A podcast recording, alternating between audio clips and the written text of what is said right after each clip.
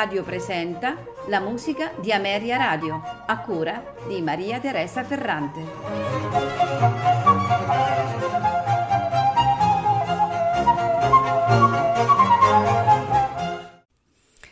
Buonasera e benvenuti alla musica di Ameria Radio.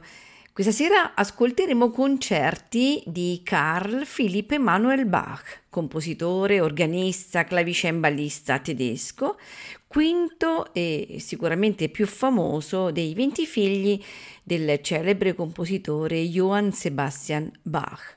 Ascolteremo questi deliziosi concerti piacevoli, di per sé sempre freschi e pieni di invenzione, eh, che eh, forniscono anche un affascinante legame uditivo tra quella che era l'epoca barocca e quella classica.